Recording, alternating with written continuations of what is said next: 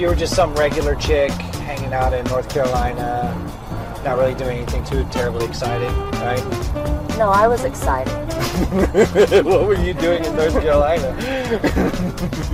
I'm a trained killer. You are! Yes. I'm a little namaste and namaslay. So you were in the army. I was, yes. Sweet. What were you doing in the army? I was a paratrooper typist. And that's not easy to do. No, I mean, you know, it's not every day you see somebody jumping out of a plane with a typewriter. right.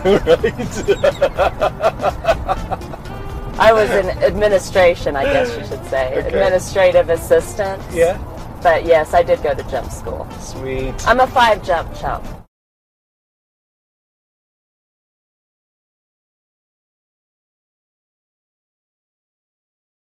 I know who you are. I know what you want. If you're looking for print and radio ads, I can tell you that's not what I do. But I do have a particular set of skills. Skills I have acquired over a very long career. Skills that make me a godsend for business owners like you.